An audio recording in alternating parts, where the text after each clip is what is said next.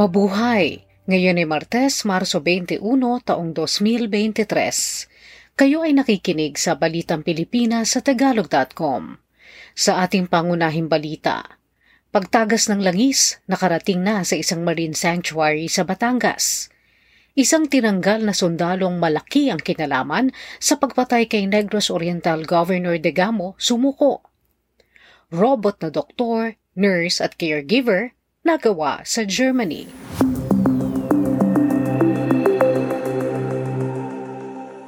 Nakarating na ang tumagas na langis sa Verde Island sa Batangas City, habang ang mga eksperto sa Amerika at Japan ay dumating na sa bansa para sa paglilinis. Ang Verde Island Passage na nakasakop sa Verde Island ay ang tirahan ng maraming isda, corals, mga krustaseo, muluska, lusay at bakawan, at sangtuaryo rin ng mga iilan na lamang o nanganganib ng mawalang uri ng lamang dagat tulad ng pagong na hawksbill, dugong at iba pa. Dumating naman ang mga opisyal ng U.S. Coast Guard Pacific Strike Team at ang Japan Disaster Response Expert Team upang tumulong sa paglilinis ng langis na tumagas sa lumubog na motor tanker na Princess Empress sa Oriental Mindoro. Ang barko ay may dalang 800,000 litro ng industrial fuel nang lumubog ito sa Nauhan, Oriental Mindoro noong Pebrero 28. Samantala, umaabot na sa 151,400 at 63 individual ang apektado ng tumagas na langis sa 100 at 31 barangay sa Oriental Mindoro, Palawan at Antique.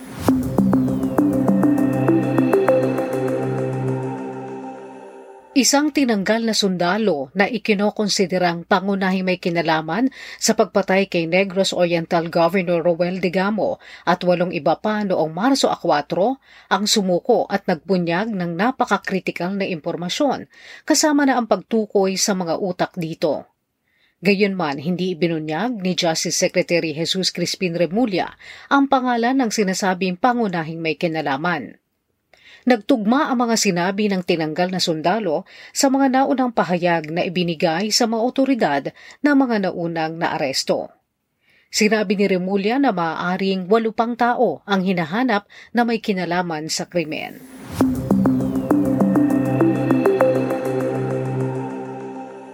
Sa bahagyang pagbaba lamang ng inflation sa bansa, makaraan ang walang tigil na pagtaas nito sa limang sunod-sunod na buwan ang totoong arawang sahod sa Metro Manila, ang rehiyong may pinakamataas na minimum wage ay bumaba na sa 482 piso.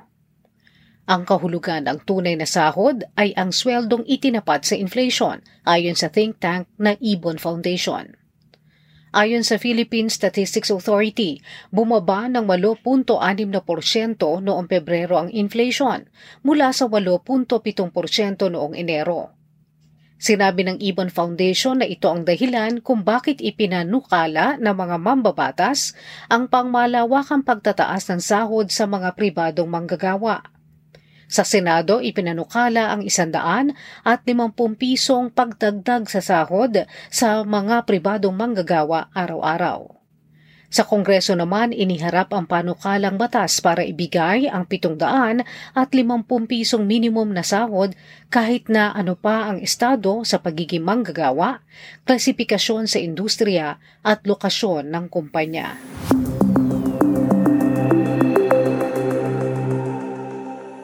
Malaki ang pag-asa ni Finance Secretary Benjamin Jokno na huhupa na sa 4% ang inflation sa bansa sa pagtatapos ng ikatlong bahagi ng taon. Ayon kay Jokno, sa Huwebes ay pagdedesisyonan ng Bangko Sentral ng Pilipinas kung itataas ba ng 25 basis points ang key interest rate o pananatilihin na lamang ito. Itinaas na ng walong beses ng Bangko Sentral ng Pilipinas ang interest rate para sa kabuang 400 basis points simula pa noong isang taon upang pahupain ang inflation na nagdala sa overnight reverse repurchase facility rate sa 6%, ang pinakamataas simula pa noong taong 2007. Samantala, ang palitan ng dolyar sa piso ay 54 na piso at 67 sentimo noong Marso 20.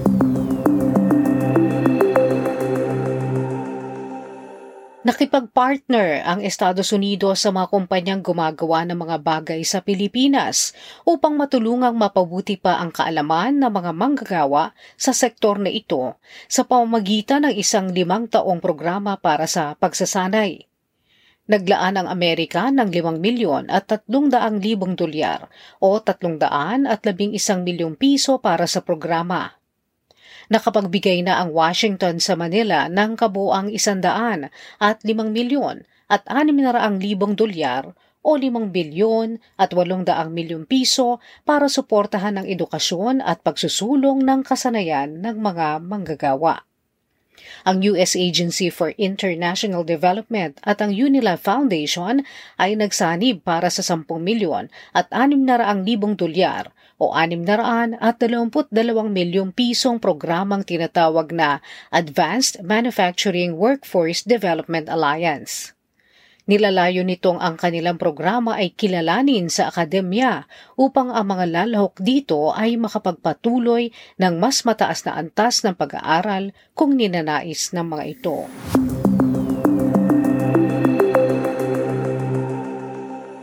Ang National Shrine of Our Lady of Peace and Good Voyage o mas kilala bilang Antipolo Cathedral ay tatanghalin bilang International Shrine sa Marso 25. Ayon sa Catholic Bishops Conference of the Philippines, ito ay makaraang matanggap nila ang pahayag ng Vatican na ito ay itataas na sa ranggong International Shrine.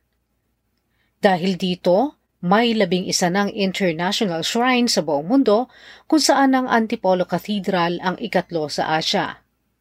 Ang araw ng pagtatalaga sa simbahan bilang international shrine ay kasabay ng araw kung kailan ang imahe ng Our Lady of Peace and Good Voyage ay umalis sa Acapulco, Mexico sa pamamagitan ng barko, tatlong daan at siyam taon na ang nakararaan.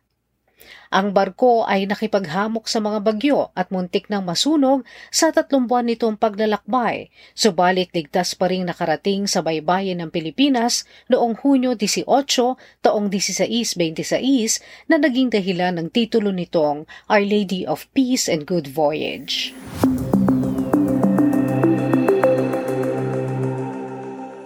Sa ating trending na balita online, ang Pilipinang teenager sa Singapore na nag-viral dahil sa pagsasabi nitong isang luxury bag ang isang hindi kamahalang fashion brand ay content creator na ngayon para sa isang Malaysian airline. Si Zoe Gabriel ay nasa tatlong in-upload na video sa TikTok ng budget airline ng Malaysia na AirAsia. Noong Enero nag-viral si Zoe dahil sa kanyang video na excited sa kanyang itinuturing na luxury bag na natanggap mula sa kanyang ama. May mga nambash kay Zoe subalit sinagot niya ang mga ito ng maayos.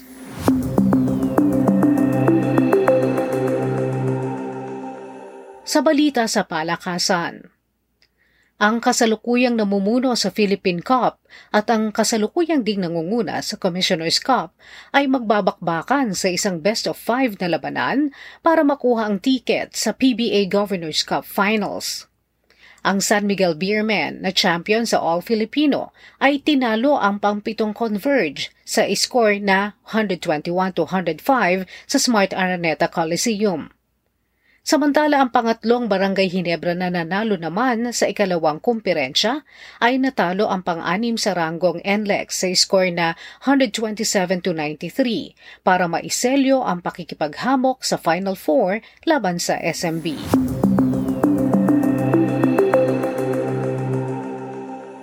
Sa balitang showbiz, Nabasura na ang cyber libel laban sa modelo at beauty queen na si Maggie Wilson.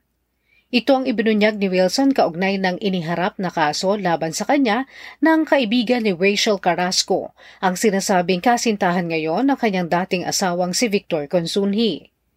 Ayon kay Wilson, wala naman talagang basehan ang kasong iniharap ni Patricia Kelly Pareño Librojo dahil ni hindi naman niya nakatagpo o nakausap man lamang ito. Samantala binasag naman ni Konsunhi ang kanyang katahimikan. Saan niya ay dumaraming mga malisyosong atake sa kanya online ni Wilson. Sinabi ni Konsunhi na sumasagot lamang siya rito sa legal na paraan at hindi na lamang niya pinapansin ang mga atake nito.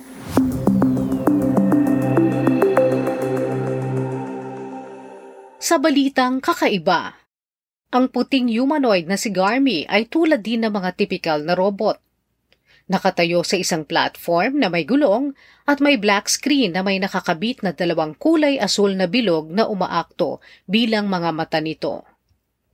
Pero ang kakaiba kay Garmy, siya ay isang robot na tumutulong sa mga matatanda. Hindi lamang nasusuri ni Garmy ang mga pasyente, pero maaari rin itong mag-alaga o gumamot sa mga ito. Si Garmy ay produkto ng bagong sektor na tinatawag na geriatronics, isang disiplina na gumagamit sa advanced na teknolohiya tulad ng robotics, IT at 3D na teknolohiya para sa geriatrics, gerontology at nursing. May isang dosenang siyentista at mga doktor ang gumawa kay Garmy sa Munich Institute of Robotics and Machine Intelligence. Sa pagdami ng mga taong nangangailangan na mag-aalaga at tinatayang 600 at 70,000 posisyon para sa mga tagapag-alaga na hindi mapupunan sa Germany pagdating ng taong 2050, Nagmamadali ngayon ang mga mananaliksik na bumuo ng mga robot na maaaring humalili sa mga nurses, caregiver at doktor.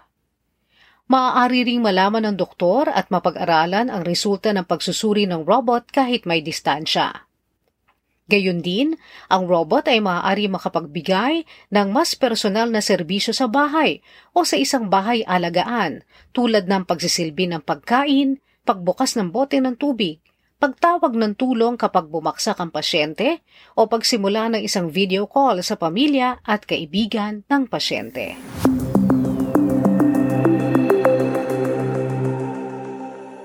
At yan ang kabuuan ng ating mga balita ngayong Marso 21, 2023 para sa Tagalog.com. Basta sa balita, lagi kaming handa.